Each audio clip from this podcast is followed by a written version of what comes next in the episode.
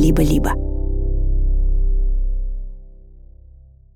В минувшую пятницу в Москве похоронили контр-адмирала Вячеслава Апанасенко. Он умер в больнице после попытки суицида. В предсмертной записке написал «Прошу никого не винить, кроме Минздрава и правительства». 7 февраля 2014 года 66-летний контр-адмирал военно-морского флота Вячеслав Апанасенко в собственной московской квартире выстрелил себе в голову из наградного пистолета. Полный текст его предсмертной записки выглядел так – в моей смерти прошу никого не винить, кроме Минздрава и правительства. Сам могу мучиться, но видеть страдания родных и близких непереносимо. У Апанасенко была последняя стадия рака поджелудочной железы. За полтора года до этого выстрела ему сделали обширную операцию, но о выздоровлении речи уже не шло. Врачи давали Вячеславу как раз полтора-два года. Все это время, каждый день после операции, он испытывал нестерпимую боль. Купировать ее можно было только препаратами морфина, наркотического анальгетика, который выдают по специальному рецепту. По закону, который действовал в 2014 году, на таком бланке должны были быть три печати и подписи – онколога, участкового терапевта и кого-то из администрации больницы или поликлиники. Рецепт действовал только 5 дней. Это, кстати, причина, по которой десятки тысяч пациентов оставались без обезболивания, например, в майские праздники или новогодние каникулы. Но это еще не все сложности – когда препарат заканчивался, пациент или его родственники были обязаны вернуть в аптеку либо использованные морфиновые пластыри, либо ампулы от лекарства, если человек получал его инъекционно. Иначе врачи не выдавали следующий рецепт. В день, когда Панасенко решился на самоубийство, его жена Ирина как раз пыталась получить такой рецепт. Она провела в очередях в районной поликлинике несколько часов, а когда оставалось получить только подпись заместительницы главного врача, было уже без пяти шесть. На рабочем месте доктора уже не было. Ирине предложили прийти на следующий день к 8 утра. Расстроенная, она вернулась домой и все рассказала мужу.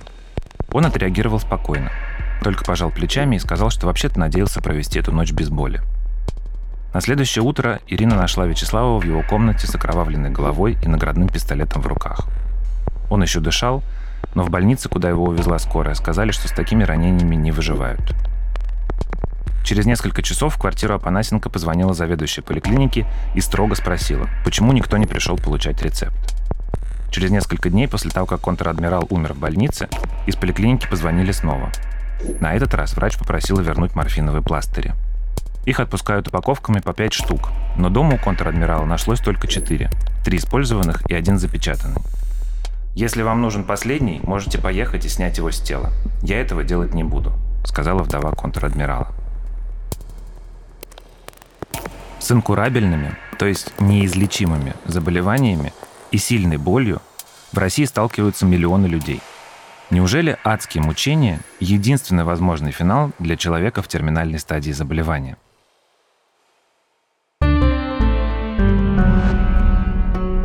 Меня зовут Федор Катасонов, я педиатр, а вы слушаете «Почему мы еще живы» – подкаст о медицинских открытиях, которые изменили мир – это последний эпизод четвертого сезона, и в нем я хочу рассказать о медицинском подходе, которому, как может показаться на первый взгляд, не место в подкасте с названием «Почему мы еще живы». Паллиативная медицина встречает пациента там, где врачи всех других специальностей не могут довести работу до конца. Но, как любят повторять герои этого выпуска, если человека нельзя вылечить, это не значит, что ему нельзя помочь. Это история о тотальной боли, судьбоносной влюбленности и опиоидах, которые больше не вызывают эйфорию. Это история о паллиативной помощи и хосписном движении, которому еще предстоит завоевать мир. Написала ее Елена Чеснокова, а отредактировал Семен Шишенин.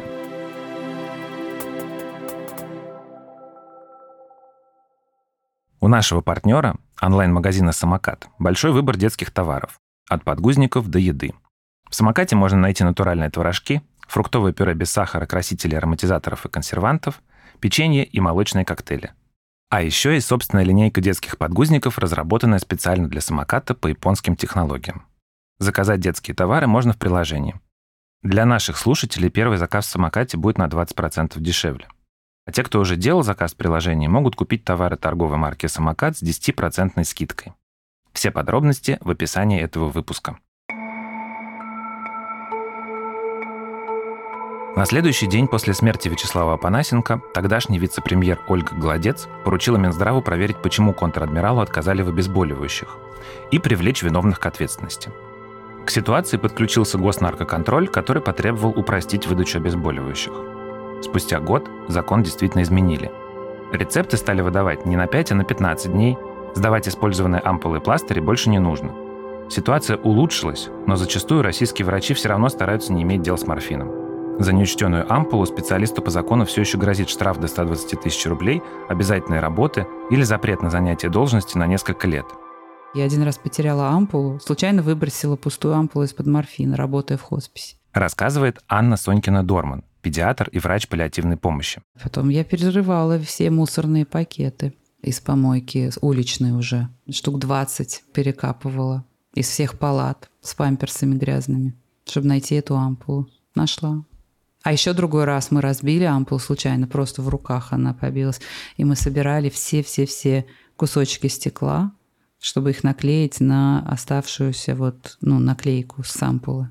Ну, то есть меня бы точно уволили сто процентов. А какие проблемы были бы у хосписа, я даже не знала на тот момент. Не знаю. Но это очень серьезное нарушение. И все же с годами доступ к наркотическим обезболивающим, пусть медленно, но упрощается. Этому в том числе способствовал закон об организации паллиативной медицинской помощи, который приняли в России в 2019 году. Уже 4 года каждому гражданину страны комиссия врачей может назначить бесплатную помощь паллиативной команды. По оценкам экспертов, ежегодно в стране в такой помощи нуждается около 1 миллиона 200 тысяч человек. Правда, на деле в полном объеме ее получает примерно половина всех нуждающихся. Многим из них нужны сильнодействующие обезболивающие. Но это далеко не единственная потребность в конце жизни. Мы знаем на основе нашего опыта, вот 80% людей в конце жизни нуждаются в дополнительной помощи. Несмотря на, наверное, очень распространенное заблуждение, помощь не только для людей с онкологией в терминальной стадии. Говорит Елена Мартьянова, директор фонда помощи хосписам «Вера». Эта организация уже 17 лет развивает паллиативную помощь в России. Это, по сути, помощь любому человеку в конце жизни, чье состояние ухудшается, чей прогноз жизни ограничен ну, где-то шестью месяцами или годом. А, и, соответственно, вот этот набор э, совокупность симптомов, от которых страдает и сам человек, и ухудшается качество его жизни, это может быть и боль, это может быть одышка, это может быть невозможность э, э, принимать пищу и потеря веса, это может быть обездвиженность и невозможность человека встать с кровати, это затруднение в разговоре, в коммуникации, в передаче своих э, мыслей, это могут быть проблемы с дыханием, вплоть до необходимости респираторной поддержки.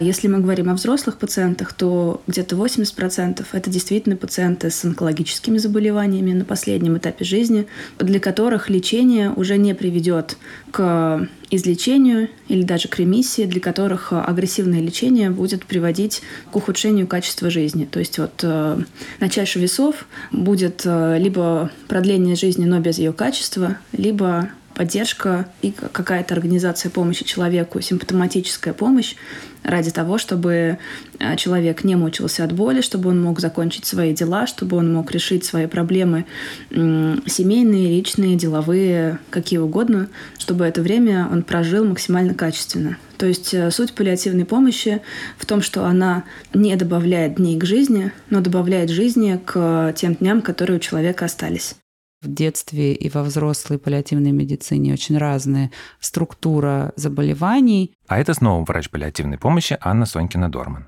Конечно, это онкология в первую очередь. В детстве это еще нервно-мышечные заболевания и тяжелые формы то, что у нас называется органического поражения ЦНС, там типа ДЦП и похожие вещи, где тяжелая-тяжелая инвалидность. У взрослых потребность в паллиативной помощи возникает, кроме онкологии, при ХОБЛ, это хроническая обструктивная болезнь легких, на поздних стадиях хронической застойной сердечной недостаточности, при заболеваниях типа БАС, боковой амиотрофический склероз. Очень важная интервенция – это обсуждение того, что пациенту больше подходит.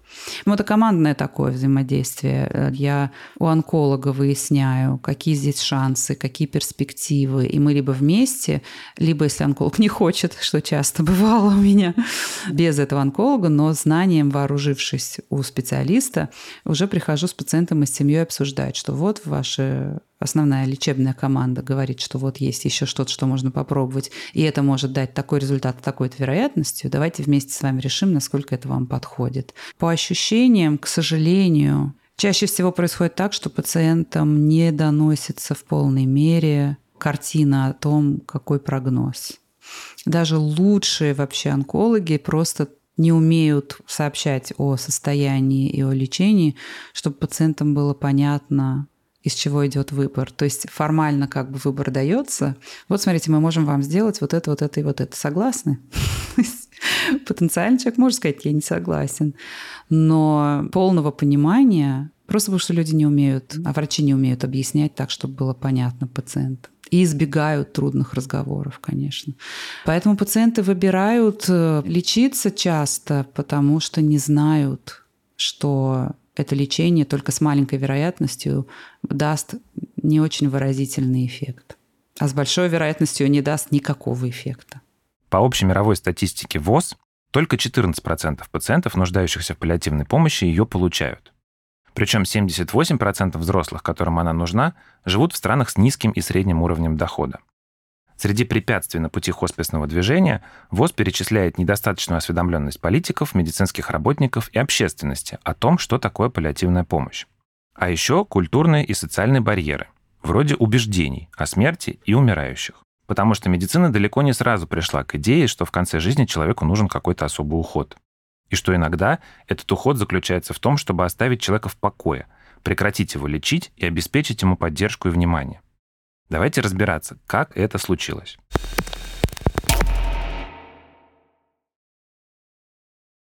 С точки зрения медицины мы живем в уникальное время. История еще не знала периодов, когда человек жил бы так долго и так качественно – за четыре сезона подкаста мы успели поговорить о десятках медицинских изобретений и открытий, которые радикально изменили мир и продлили миллиарды жизней. Антибиотики, вакцины, инсулин, успехи в области акушерства, кардиологии, трансплантологии, онкологии, реаниматологии. Все это привело к парадоксальной ситуации. Смерть из чего-то естественного превратилась в медицинскую проблему. Американский хирург Атул Гаванда, автор книги «Все мы смертны. Что для нас дорого в самом конце и чем тут может помочь медицина», приводит такую статистику. Если после Второй мировой войны подавляющее большинство людей умирали у себя дома, то к 1980 году это число сократилось до 17%. По данным Всемирного банка на 2021 год, доля населения Земли старше 65 лет составляла 9,6%. Это исторический рекорд и это почти втрое больше, чем полвека назад. Большинство людей в современном мире доживают до старости. А там уже таблетки снизят артериальное давление, диета притормозит остеопороз, хирурги заменят сустав или сердечный клапан. Но вечно так продолжаться не может. Дефекты в сложной системе организма накапливаются, и наступает момент, когда достаточно еще одной поломки, и вся машина нашего тела становится неустойчивой. В итоге в конце жизни человек почти неизбежно попадает на больничную койку, где его продолжают спасать до последнего. Наш отказ от честного изучения опыта старения и смерти, пишет Гаванде, приводит к тому, что в конце жизни мы причиняем нашим близким еще больше вреда и лишаем их элементарного комфорта и утешения, в котором они так нуждаются. И в этом плане концепция паллиативной помощи, согласно которой в какой-то момент болезненное лечение нужно прекратить и сконцентрироваться на душевном благополучии пациента, может выглядеть парадоксально, как откат назад. Вы знаете, самое, наверное, большой рывок в развитии паллиативной помощи — это возвращение к основам медицины. И это Ольга Осетрова, главврач Самарского хосписа и паллиативный врач с 29-летним стажем. Потому что когда медицина была менее механизирована, автоматизирована, когда врач больше говорил с пациентом, помогал собой, то есть не зря паллиативная эта помощь, она ведь не появилась она на самом деле возобновилась. Потому что когда врач больше общался с пациентом, вот этой нужды в отдельном, он и так его провожал, этого пациента. А именно когда стала медицина больше излечивать, когда больше стало открытий очень много, то тогда человек отодвинулся, болезнь вышла на первый план, а человек ушел в тень. И поэтому это возвращение к основам медицины произошло. Открытием было то, что медицина в виде паллиативной помощи, хосписной помощи вернула пациента на свое место. Когда же появились хосписы? Само это слово происходит от латинского «hospitium», что означает «гостеприимный». Исторически словом «хоспис» называли места отдыха паломников, которые путешествовали к святыням. Это были дома для уставших и истощенных. В хосписах странники получали отдых, еду, заботу и иногда лечение. Но тут важно сказать, что в Средневековье большинство болезней считались наказанием за грехи, поэтому все сопутствующие мучения воспринимались как нечто само собой разумеющееся. Девиз средневековой медицины «Medicus curat, Deus sanat», то есть врач лечит, а исцеляет Бог. Поэтому зачастую в конце жизни, да и не только в конце, люди получали не столько медицинскую, сколько духовную помощь – беседу, покой и молитву. Не случайно почти все первые госпитали находились при христианских монастырях. Там за больными ухаживали не врачи, а монахи и сестры милосердия. Термин «кура паллиатива», который означает что-то вроде «забота о неизлечимом» или «лечение, не устраняющее причину болезни», впервые встречается в медицинских трактатах не раньше XVI века. То есть примерно тогда, когда у нас появляются более точные знания о человеческой анатомии и более четкие представления о природе болезней. И, и это очень важно, когда физическая боль постепенно и очень медленно перестает восприниматься как кара за грехи. В эпизоде об истории анестезии мы уже рассказывали о самых древних способах обезболивания. Если коротко, тысячелетиями люди использовали алкоголь и растения. Опийный мак, белину, мандрагору, кору ивы и дурман. А древние инки жевали листья коки и сплевывали слюну в раны. При этом на протяжении веков общественная мораль предписывала стойко выносить мучения, а богословы утверждали, что обезболивание создал дьявол. Поэтому в XVI веке, когда Парацельс придумал настаивать экстракт мака на спирте и появился лауданум, предок морфина, многие относились к этой находке с подозрением. Боль была так же естественна, как сама жизнь. Но по мере развития науки и медицины в европейской культуре становится актуальной концепция достоинства. Зародилась она еще в античности. Именно тогда появилось слово «эвтаназия», с греческого «благая смерть».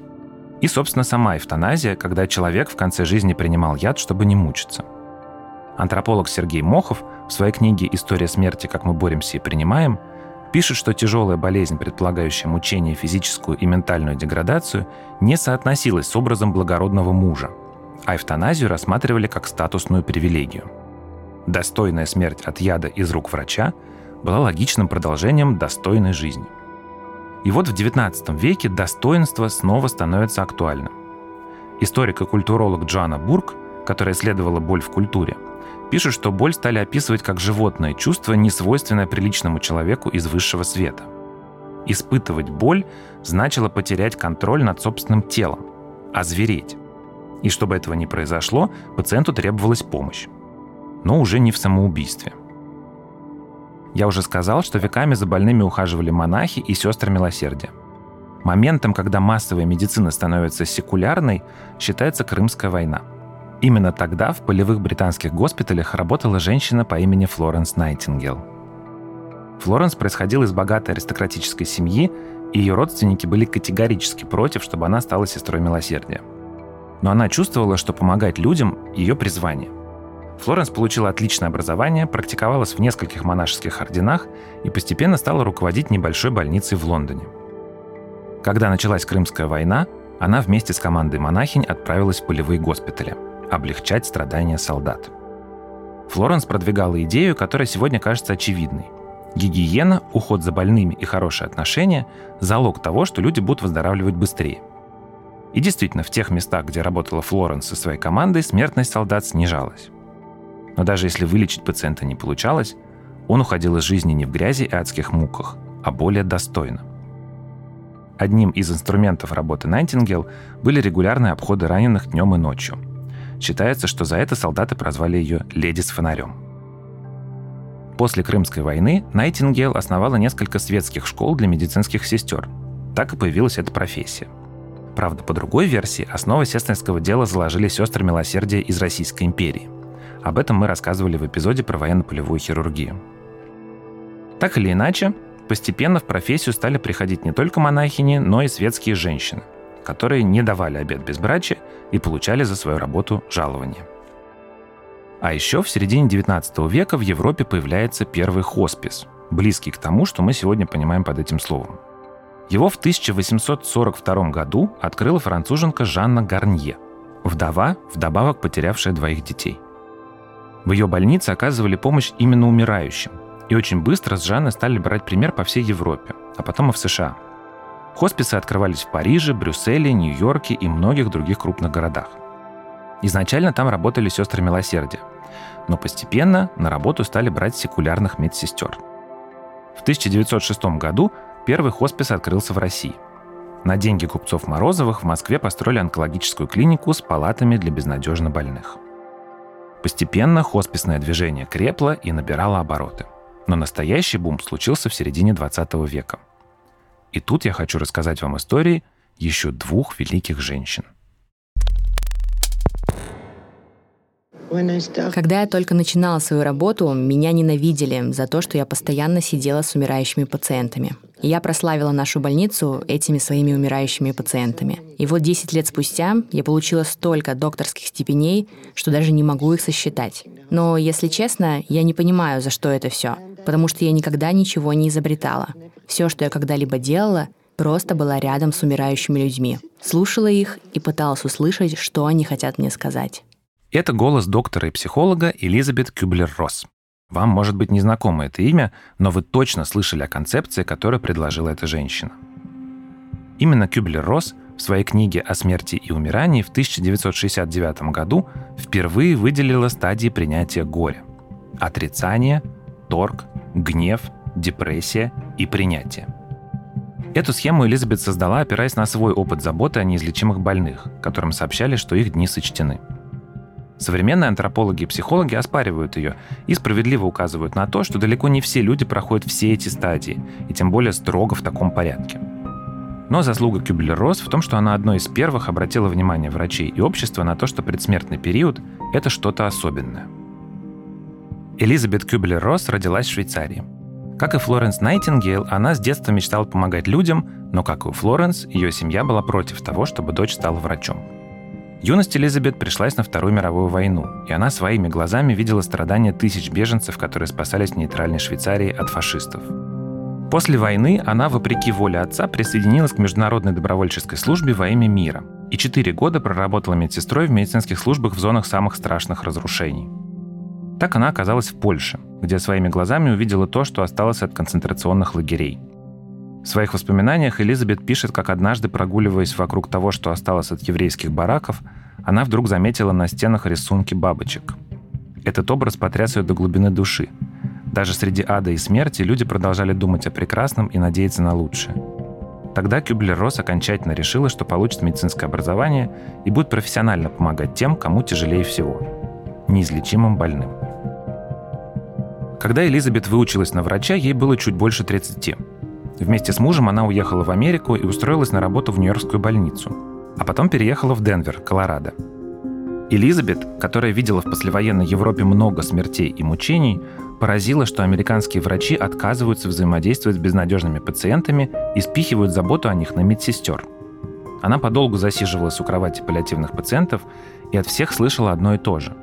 Их пугала и тяготила даже не сама смерть, а одиночество и изоляция.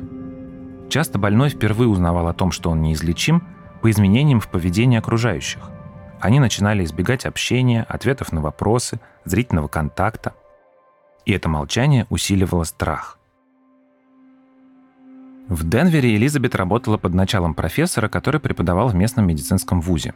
И однажды он попросил ее заменить его на лекции. Элизабет долго думала, что нового она может рассказать студентам. В итоге она решила говорить о том, в чем разбиралась лучше всего – о смерти. Но когда она готовилась к лекции в университетской библиотеке, то с удивлением обнаружила, что там почти нет информации о том, как помочь человеку в конце жизни. И тогда она сделала ход конем. Попросила поучаствовать в лекции свою пациентку, 16-летнюю Линду, которая умирала от лейкоза. Элизабет вкатила в аудиторию инвалидное кресло, представила студентам Линду рассказала, что той осталось жить всего несколько месяцев и предложила будущим врачам задать ей любой вопрос. Воцарилась гробовая тишина. Через некоторое время кто-то спросил про анализы Линды и другие медицинские детали. До этого пациентка была спокойной и даже улыбалась, но тут она сорвалась. Вы прячетесь за своими анализами и таблицами, чтобы не разговаривать со мной. Я моложе любого из вас, но я никогда не поступлю в колледж, никогда не пойду на свидание, никогда не выйду замуж. У меня не будет детей. Никто и никогда не разговаривает со мной, не пытается узнать, что я думаю и чувствую. Только доктор Росс и чернокожая уборщица из нашего корпуса. Студенты сидели молча. Некоторые плакали. А Элизабет поняла, что именно такие семинары и нужны будущим врачам. В течение следующих лет она провела больше сотни таких занятий по всей Америке, а потом написала свою знаменитую книгу о смерти и умирании. И даже сегодня, спустя почти полвека после публикации, это все еще хрестоматийный текст для врачей, медсестер и психологов. И, конечно, для паллиативных специалистов. К Элизабет Кюбелер-Росс пришла мировая слава. Правда, к концу жизни ее взгляды сильно трансформировались, и от медицинской науки она стала уходить в сторону эзотерики – Элизабет стала утверждать, что смерть — это лишь переход к новой, лучшей жизни. Она проводила спиритические сеансы сама и водила к медиумам людей, которые потеряли близких. Коллеги, как мы бы сегодня сказали, отменили Кюблер-Росс. Но влияние на медицину и психологию ее ранних трудов и лекций никто не оспаривал. И, пожалуй, самой знаменитой идейной последовательницей Элизабет была женщина по имени Сисли Сондерс – Именно ее считают создательницей современной концепции паллиативной помощи.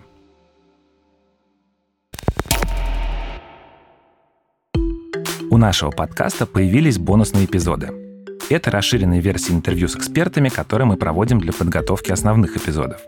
Обычно вы слышите только небольшие кусочки этих разговоров, но часто они такие интересные, что мы захотели поделиться ими целиком – в них врачи и ученые рассказывают еще больше о разных болезнях, их лечении и своей работе. Первый бонусный эпизод уже вышел. Это интервью со Светланой Смирнихиной, с которой сценаристка Женя Щербина разговаривала для нашего выпуска про генную терапию.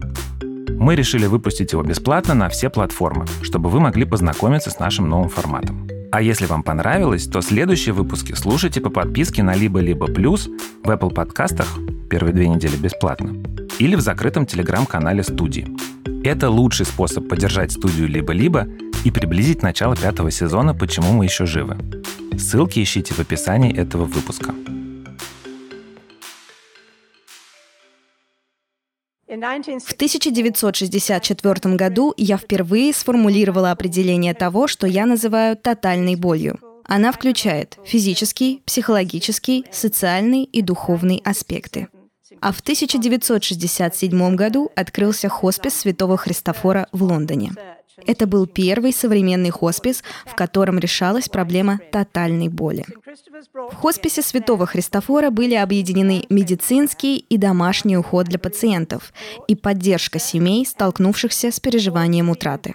Базовые принципы, которые были разработаны там, впоследствии стали частью системы здравоохранения Великобритании. И я думаю, они должны быть распространены так широко, как только это возможно. Вы слышите, как уже пожилая Сисли Сондерс принимает гуманитарную премию Хилтона от имени хосписа Святого Христофора, главного детища ее жизни. Этому предшествовали десятилетия упорной работы. Свой путь в медицину Сисли начала в 20 лет, медсестрой в больнице Святого Фомы в Лондоне. Но потом она повредила спину и больше не могла ухаживать за пациентами – Тогда Сисли получила свое первое высшее образование. Сегодня мы бы назвали эту специальность медицинский социальный работник. И стала работать с хосписными пациентами. Сисли отлично видела, что по мере приближения человека к терминальной стадии болезни нет даже и речи о том, что больше ничего нельзя сделать. Делать нужно очень и очень много.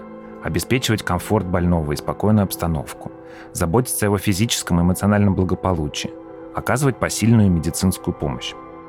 А еще она стала свидетельницей того, что обезболивающие в лондонских больницах выдавали только пациентам, которые уже буквально не могут выносить страдания. Проблема была в дурной славе морфина. В выпуске про анестезию я уже рассказывал, что рецепторы мозга быстро привыкают к опиоидам, и со временем человеку требуется все больше и больше наркотика.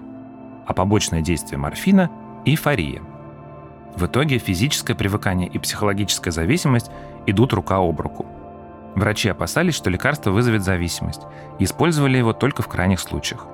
А для Сисли Сондерс слышать крики и видеть мучения людей было самой тяжелой частью работы.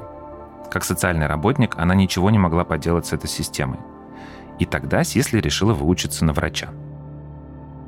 Свой диплом она получила в 32 года. Образование дало ей возможность заняться исследовательской работой, и Сисли стала изучать боль у онкологических пациентов. В одном из хосписов она решила провести эксперимент. Выдавать пациентам анальгетики не тогда, когда уже не втерпешь, а по часам. Спустя много лет это стало общим местом. Но тогда это была революция. Она еще начала очень важную практику по часам. Не когда больно, а вот он действует 4 часа. Каждые 4 часа должна даваться доза. Не ждать, пока начнется боль, а поддерживать постоянную концентрацию морфина в крови. Это врач паллиативной помощи Анна Сонкина-Дорман. Морфин не вызывает, если он дается от боли, он не вызывает эйфории, вот этого подъема наркотического. И это очень интересный его эффект. Есть рецепторы, которые вот про боль. А есть рецепторы, которые про наркотический этот эффект и э, аффект. И как будто бы доза тратится на боль, ее не остается как бы на эти другие эффекты. Если дать нам с вами дозу морфина, даже минимальную, то мы почувствуем, это будет для нас наркотический прям приход, а доза в 10 раз больше для человека с сильной болью не будет иметь этого эффекта. Когда все правильно, не может быть никакой зависимости. А это Ольга Осетрова, главврач Самарского хосписа. Исключения составляют только люди, которые когда-то и не один, и не два раза, в которых была наркотическая или алкогольная зависимость, потому что у них не вот опиоидные рецепторы боли, скажем, самые активные, а те уже центры, которые получали наркотик как наркотик. И для них им, их очень трудно обезболить. Мне кажется, само только это может быть таким противоядием, чтобы молодые люди осторожнее к этому относились. Вот действительно труднее купировать боль, когда была зависимость от наркотиков. Месяц ли принимает человек наркотический препарат? Год ли он его принимает? Наркотический препарат. Если дозировка подобрана правильно. Потому что вот если так говорить не медицинским языком, то весь морфин расходуется на боль, на другие, на эйфорию, на какие-то там радостные эмоции. Его не хватает. Мало того, так скажем, красочный сон, вдруг вот пациент, вот если говорит, ой, доктор, а мне вот начали сниться цветные сны, то доктор должен подумать, может быть, пациент мало пьет, у него уменьшилась масса тела, и ему надо уменьшить дозировку препарата. Проблема в том, что наше законодательство не, не очень позволяет титровать настолько аккуратно, насколько нужно. У нас ампула – это ампула одна. И если надо повысить дозу, то легче всего повысить сразу на одну. Если у тебя пациент получал одну ампулу 6 раз в день, а потом ты повышаешь до двух ампул 6 раз в день, ты повысил дозу сразу в два раза. И это может вызвать сонливость и так далее. А поднимать надо совсем по чуть-чуть. Страх зависимости ограничивает количество морфина, который может пациенту даваться, а количество важно. Это не то лекарство, которое имеет вот одну дозу. Вот, я не знаю, герпес лечится такой дозой э, валоцикловира. Нет, это лекарство, которое, чем сильнее боль, тем больше его нужно. И, к сожалению, оно вызывает привыкание, не зависимость, а привыкание. То есть доза должна расти. При той же интенсивности боли может начать не хватать дозы, и нужно ее поднимать. И оказывается, у морфина нету потолочной дозы. Это значит, что нету максимальной дозы. Его можно повышать, повышать и повышать бесконечно, потому что так устроена его работа в нашей нервной системе. Концепция тотальной боли Сондерс, то есть синтеза боли физической, психологической и социальной, изменила подход врачей к умирающим пациентам. А сформулировать ее Сисли помогли не только исследования, но и плотное общение с паллиативными пациентами. Дважды в своей жизни она была влюблена в безнадежно больных мужчин. Первым был польский еврей Давид Тасма. Во время войны он сбежал из Варшавского гетто, а Сисли познакомился в лондонской больнице, где умирал от рака легких. Давид страдал от боли. И как социальный работник Сисли уделял ему особенно много внимания. Тем более родных и друзей у него практически не осталось. В какой-то момент их общение вышло за рамки профессионального. Сисли и Давид часами говорили о жизни и смерти, обсуждали книгу Виктора Франкла «Сказать жизни да». Можно сказать, что из этих бесед вышла идеология современного хосписного движения – А когда Давиду оставалось всего несколько дней, он передал Сисли все свои сбережения, что-то около 500 франков, и сказал, что это его вклад в будущий хоспис, который она однажды непременно построит. Там люди будут уходить из жизни в комфорте, покое и заботе. Там им будет не больно и не страшно. Давид пошутил, что этих денег как раз хватит на окно, чтобы через него с небес он видел, что больница получилась такой, как они задумывали. Спустя много лет, когда Сисли Сондерс наконец достроила и открыла хоспис Святого Христофора, она установила при входе мемориальную доску с куском толстого стекла и подписью «Окно Давида Тасмы». Вторым возлюбленным Сондерс был тоже польский еврей, тоже умирающий от рака – Антон Мясневич. Вот как Сисли вспоминала об их отношениях в одном из интервью – он был с нами примерно 8 месяцев, и он оказал огромное влияние на весь персонал. И в его последние три недели внезапно наши отношения перешли на другой уровень. Вы имеете в виду, вы влюбились? Ну да. Но при этом мы всегда были среди людей. Я не помню, чтобы я даже на час осталась с ним наедине. Но этот опыт научил меня очень многому. Что время это не вопрос продолжительности, это вопрос глубины. К его кончине у нас не осталось таких вещей, которые мы должны были сказать друг другу. Но не сказали. И мы не сказали бы ничего такого, о чем бы потом жалели. У нас просто не было времени сделать что-либо больше одного раза. Ох, наверное, когда он умер, вам было тяжело. Вы сказали, что вы всегда были среди людей. У вас не было физического контакта? Ну, он целовал мне руку время от времени. Но однажды вечером, когда я вернулась в больницу, проверить, э, что с другим пациентом все в порядке, я зашла в его палату, и мы поцеловались. Знаете, это были очень необычные отношения. В них было много всего. Любовь, смерть, Бог. И он был очень зрелой личностью, гораздо более зрелой, чем я. Это дало мне понимание того, каково это быть больным в терминальной стадии. Сисли Сондерс много лет придумывала план своего будущего хосписа и собирала на него деньги. Она считала, что мелочей тут нет, и даже само здание может помочь человеку справиться со страданиями. «Красота обладает целительными свойствами», – писала Сондерс в воспоминаниях. «Пациенты видят, что пребывают в очень хорошем, на совесть сделанном месте, и ему можно доверять». Хоспис Святого Христофора, который открылся в 1967 году, был задуман как гибрид больницы и жилого дома. На столах стояли цветы, на окнах висели красивые занавески, а еще, в отличие от других хосписов, туда могли постоянно приезжать родные и близкие пациентов. Он работает до сих пор. И до сих пор это образцовый хоспис, на который равняются паллиативные специалисты по всему миру. В России первый такой хоспис появился в 1993 году в Москве – его открыла врач-онколог Вера Миллионщикова. Именно ее именем называется фонд помощи хосписам «Вера». Сегодня это главная в стране организация, которая борется за то, чтобы достойный уход в конце жизни получили как можно больше людей. В этом эпизоде несколько раз звучало слово «достоинство» в контексте достойной смерти.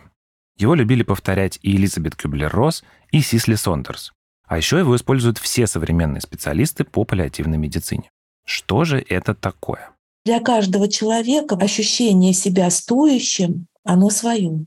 Я помню, у нас лежал человек, он бомж, а его дочка нашла, откуда-то там из Сибири привезла, и как бы вот положила его в частные, в пансионат. Их там было, ну, в недорогой. Их там было много так людей в одной этой комнате. И когда его привезли в хоспис, то он первые вот несколько раз стучишь, спрашиваешь, можно? Говорит, нельзя.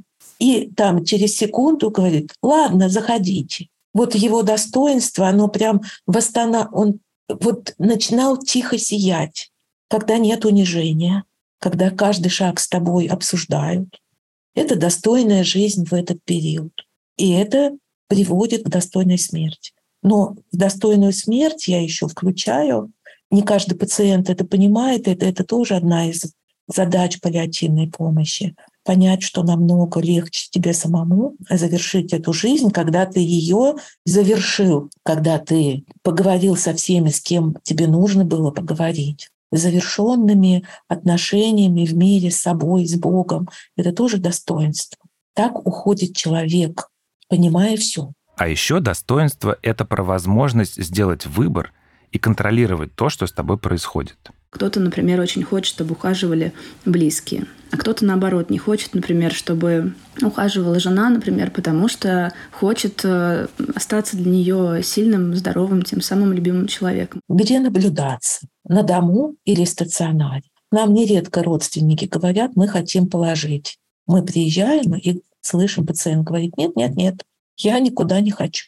Мы такого пациента, конечно, не будем госпитализировать. Выбор лекарственного препарата. Мы, допустим, можем э, назначить обезболивающий в пластыре, можем в таблетках назначить, и обсуждаем это с пациентом.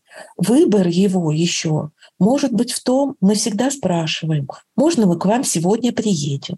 Можно я здесь присяду? Это и крупные вещи, и маленькие вещи, чтобы человек принимал решение.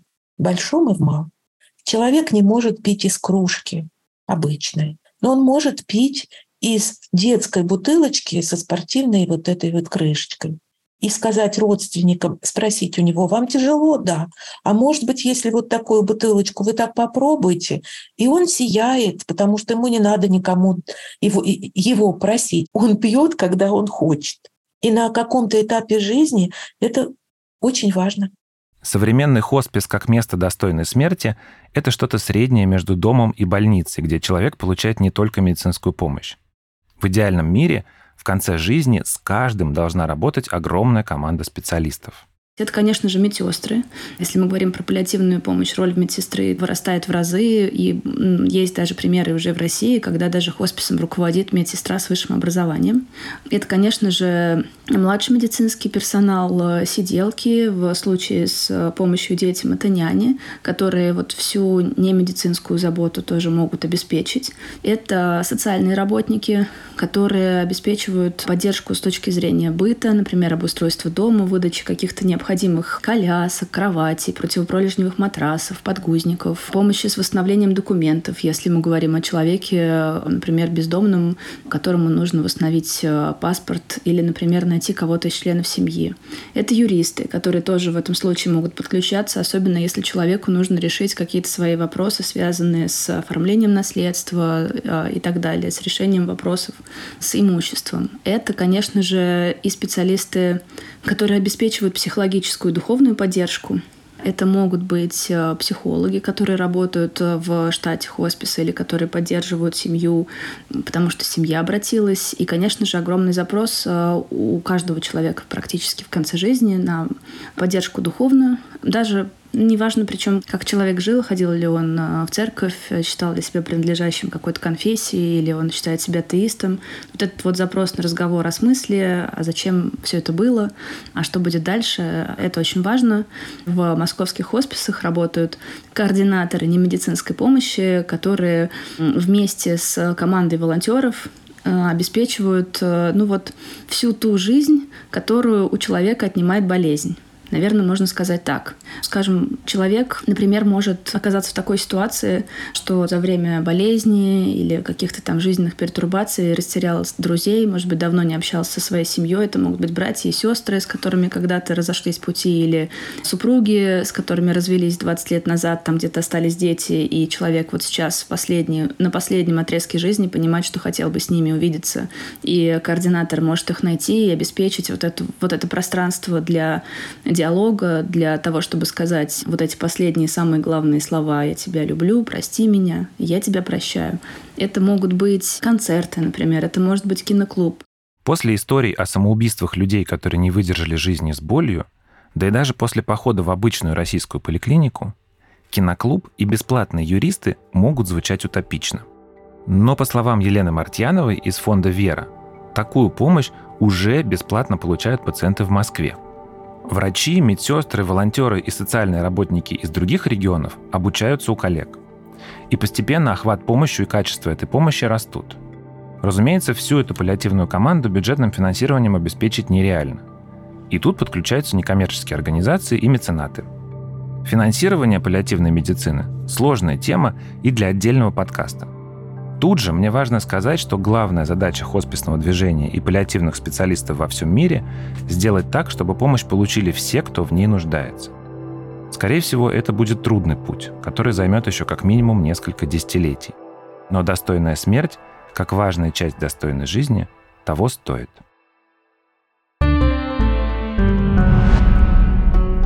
Это был подкаст «Почему мы еще живы» студии «Либо-либо». Вы слушали последний эпизод четвертого сезона. Мы обязательно вернемся с новыми эпизодами, а пока можете слушать бонусы нашего подкаста в подписке студии «Либо-либо». Все ссылки будут в описании. Мы сделали этот эпизод вместе с автором сценария Леной Чесноковой, редактором Семеном Шишениным, медицинским редактором Нигиной Бегмуродовой, продюсерами Машей Агличевой, Лика Кремер и Ксенией Красильниковой, звукорежиссерами Ниной Мамотиной и Алексеем Воробьевым и композитором Кирой Вайнштейн. Музыку и звуки для этого подкаста мы берем из библиотеки Blue Dot Sessions. Меня зовут Федор Катасонов. Слушайте нас во всех приложениях для подкастов и не забывайте оставлять оценки и отзывы. Пока!